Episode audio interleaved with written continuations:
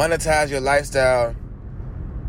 Um, if I could sum it up in the elevator pitch, I would say that uh, whatever you buy,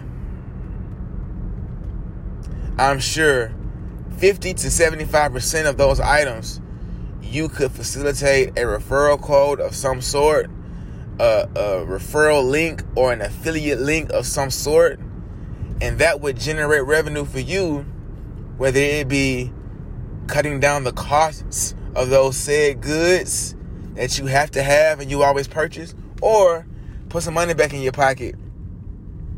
Um, and it uh, materializes as, you know, monthly revenue. Either way it go, that's a cool way to monetize your lifestyle. Um, so there you go.